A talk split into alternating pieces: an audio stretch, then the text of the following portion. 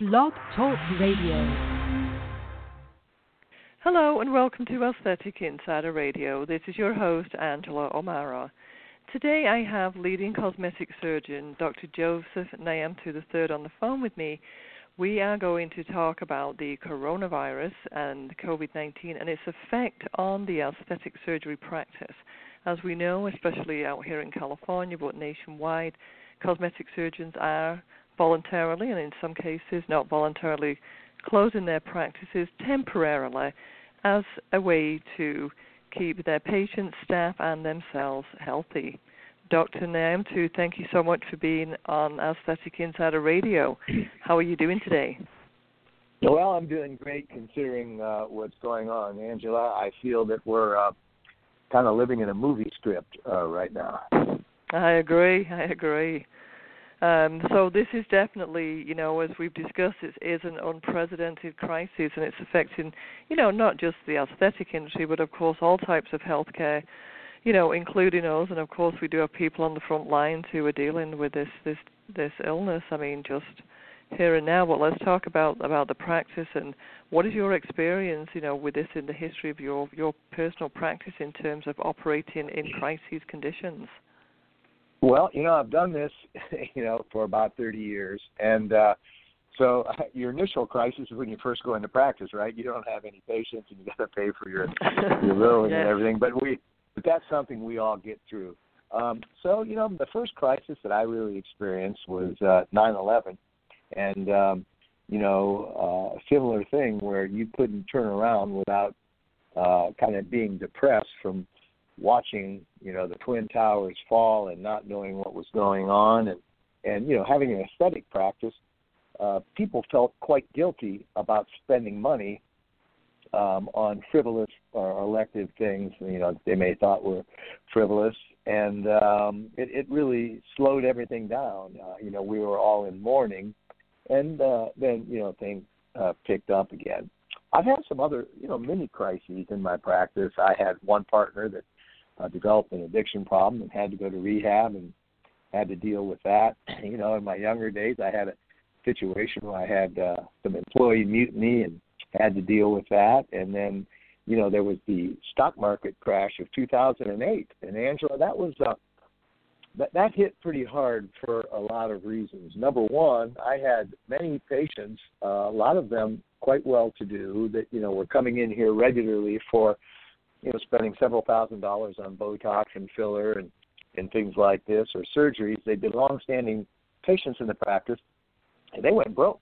You know, their their their business went underground, and uh, so you know, I did things for them without a charge, knowing that they would make good and, and pay me later. And you know, you and, uh, obviously people I didn't have a relationship with, I I you know, couldn't do anything. But uh, for people that were good patients, you know, I tried to help them, and it, and it paid off.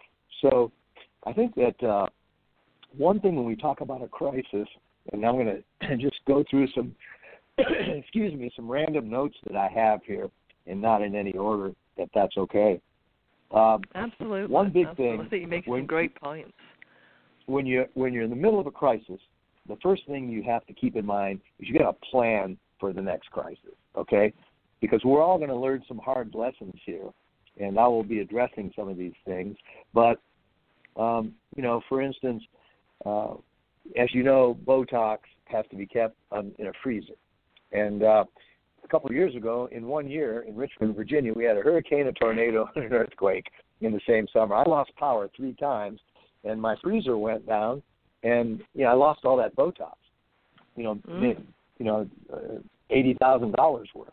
So I said, well, that's never going to happen for me again, and I bought a um, temperature monitor that, if anything changes or crashes, it sends alarms to my phone, and that's an example of of planning. And I think this has to go not only to your office necessities, but your home too. You know, we're seeing people scrambling for, you know, mundane household items, and uh, I think all of us are going to have a little stash um, uh, from now on, you know, where you can keep several months of food, so you don't have to do that. So you've got to learn from the past and plan for the future.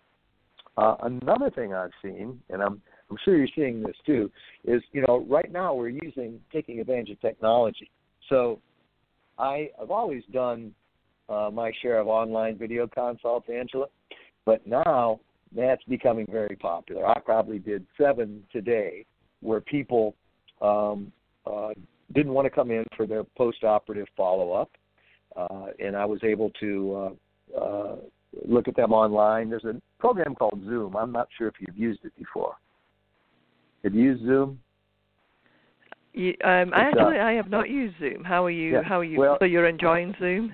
It's working oh, I for really you. am. It's very, very, very intuitive. It's very easy for patients, you know, and and of course there's Skype and there's uh, iPhone, FaceTime, but this is something that that is going to uh, be going forward in many practices. I think they're going to see the um, the, the valuable nature of telecommunication, and um, it's going to become you know part of uh, the new normal.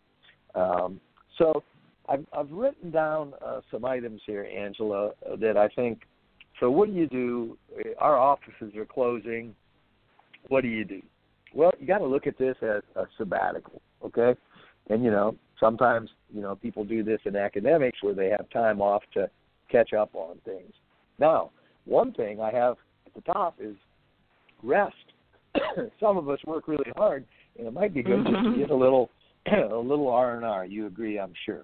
Um, this is also a good time uh, for people to catch up on that big pile of journals on their desk. Um, you know, I, I've gotten several requests to do similar things that we're doing right now, and it seems that most aesthetic uh, outlets, publication, media, and everything, they want to know about Corona, Corona, Corona. But I think you know we're going to get Corona fatigue, and um, so we want to break away from that a little bit. And um, it's a good time to write that scientific article that you've been thinking about, but just didn't have time.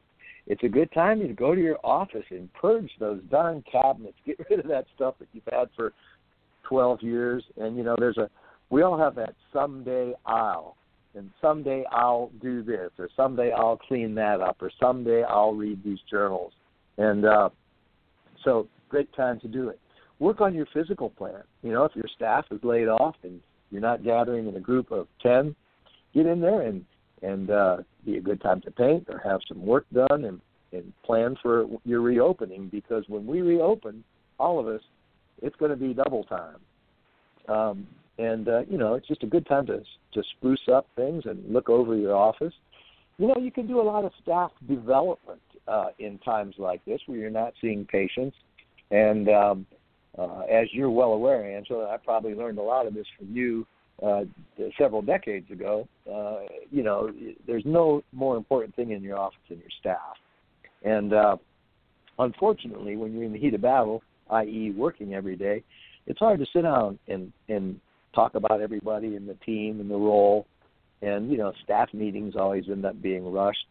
So even if you're using teleconference, we did a little staff uh, meeting the other day on Zoom, and we had ten people, and it was uh, it was it was very beneficial. I think it's also a good time, you know, in a, in a normal day or week, who's got time for CME, right?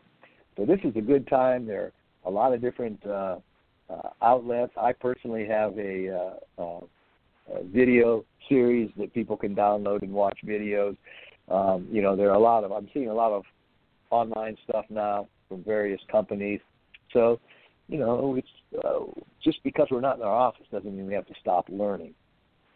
And um, uh, so, just so many things that you want to do, but you don't have time to do. Now, from what's going to happen when we get back online, so to speak, okay? Well, this is a very good time to review your website. Uh, that's an important part of marketing, and you want to make sure that, you know, uh, like I'm, I'm going to spend a lot of time here today and this weekend going over my website and, and shoring it up and just taking off some old stuff and putting on some new stuff and, and you know, uh, kind of discussing how we're going to get back to our, our plan. Um, good time to look at your marketing plan because this is going to change it all. So right now, I'm, I'm going to stop all my marketing, my advertising and things like this. Uh, although you could make an argument that everybody's home watching TV, so if you're doing TV ads, um, and people are probably reading the paper more, but um, you know we've had to we've had to furlough about 30 staff people. I have a big practice, and you know, there's a lot of people that are going to go through some tough times here. So we have to, we've got to reflect on what we can do. Now, one important thing, Angela, and I know you're going to agree with this, is to not lose track of your referral base. Let these people hear from you. Hey, we are, we would be in business today if we could, but you know, due to the situation, we're having to cut back on elective procedures, but you're still important to us. And if there's anything we can do, uh, we'd be happy to help you. And you know, just do some email blasts uh, of your patients. I, you know, my motto is never let the trail go cold. So I think that uh, you know, doing that is something. Um, also, keep in contact with your referral base. Remember, you've got a lot of uh, doctors out there, uh, or spas, or whoever sends you patients that are dealing with the same thing. And I think it's good to check in with these people and you know get their ideas. How are they dealing with it, and how are they planning? Um, you know, you can't get stuck in today. Uh, and unfortunately, we don't know what's going to happen tomorrow. But I think this thing's going to pass. And when it does, our economy is going to fire up. Our offices are going to fire up. You know, we're going to have to make up for this lost time. And um, uh, so, all of us have a list of like referral drop off. Somebody comes in for a consult. You're not, you know, they, get, they haven't seen you for surgery. Good time to be calling these people and and seeing what's going on. And um, you know, you can find a little humor in this. I yesterday I, I did have a patient that came in for filler, and um, of course we were all, all wearing a mask, and and the patient uh, asked for a mask, and she said, you know what, this is the only time in my life that I can hide my lip filler swelling because I'm wearing a mask, right? that was uh, that that was that was kind of funny. But, That's um, funny. Well, we knew they could be handy for something. yeah, exactly.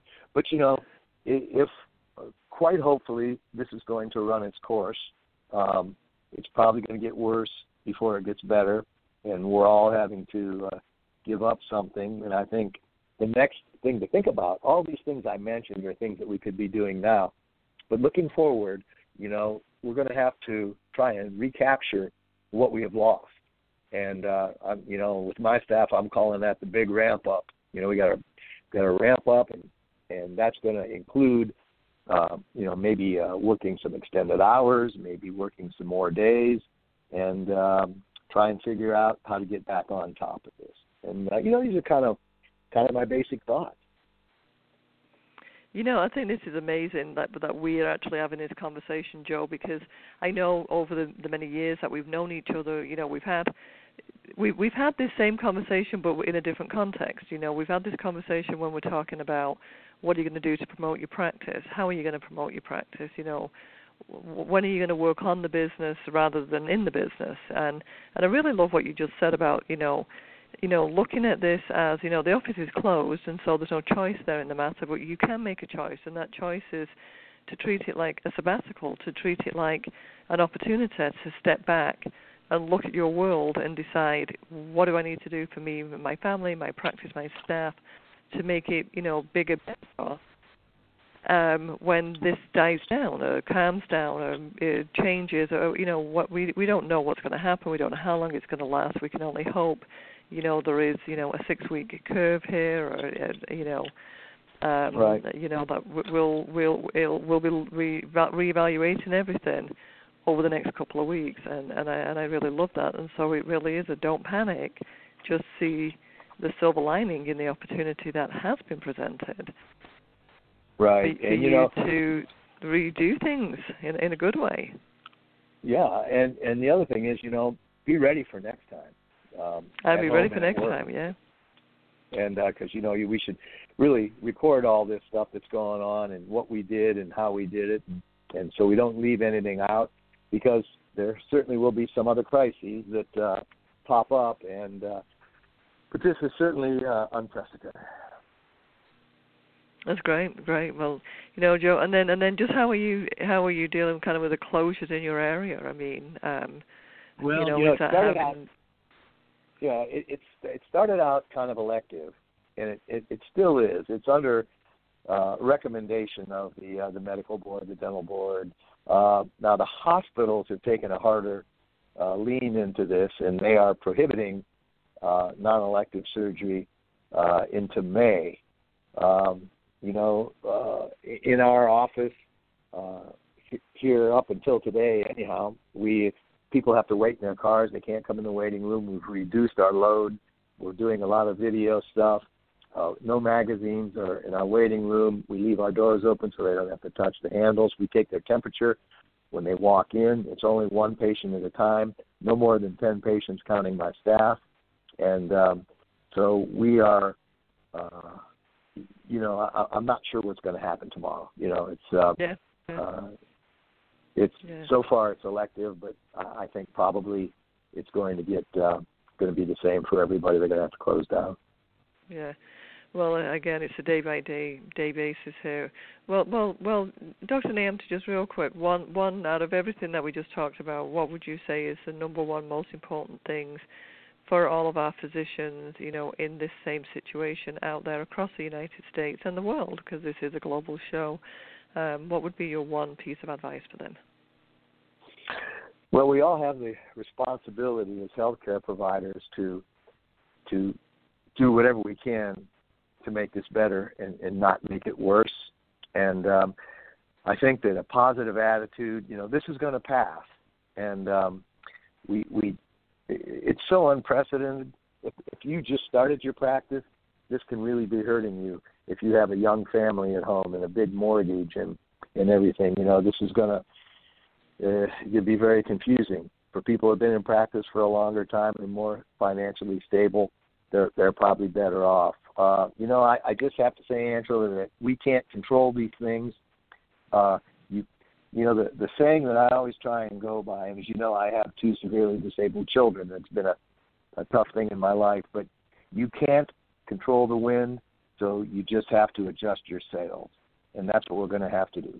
We're going to have to navigate this thing one day at a time, and uh, but I think it will pass, and I hope maybe you'll have me back on here and uh, you know short time, and we can talk about uh, how good it is and how lucky we got through it. You know, and absolutely, absolutely, I agree with you on that. Well, Dr. Joseph Nayam, thank you so much for those listeners out there who want to learn more about Dr. Joseph Niamtu. You can uh, visit his website at www.lovethatface.com. And uh, Dr. Joe, I really look forward to seeing you in the very, very near future. And uh, thank you so much for being on Aesthetic Insider Radio. Uh, it's my pleasure. And that thick British accent, it's lovethatface.com. All right. Thank you so much, Angela. Have a great day. Okay. All right. You Bye-bye. too. Bye bye.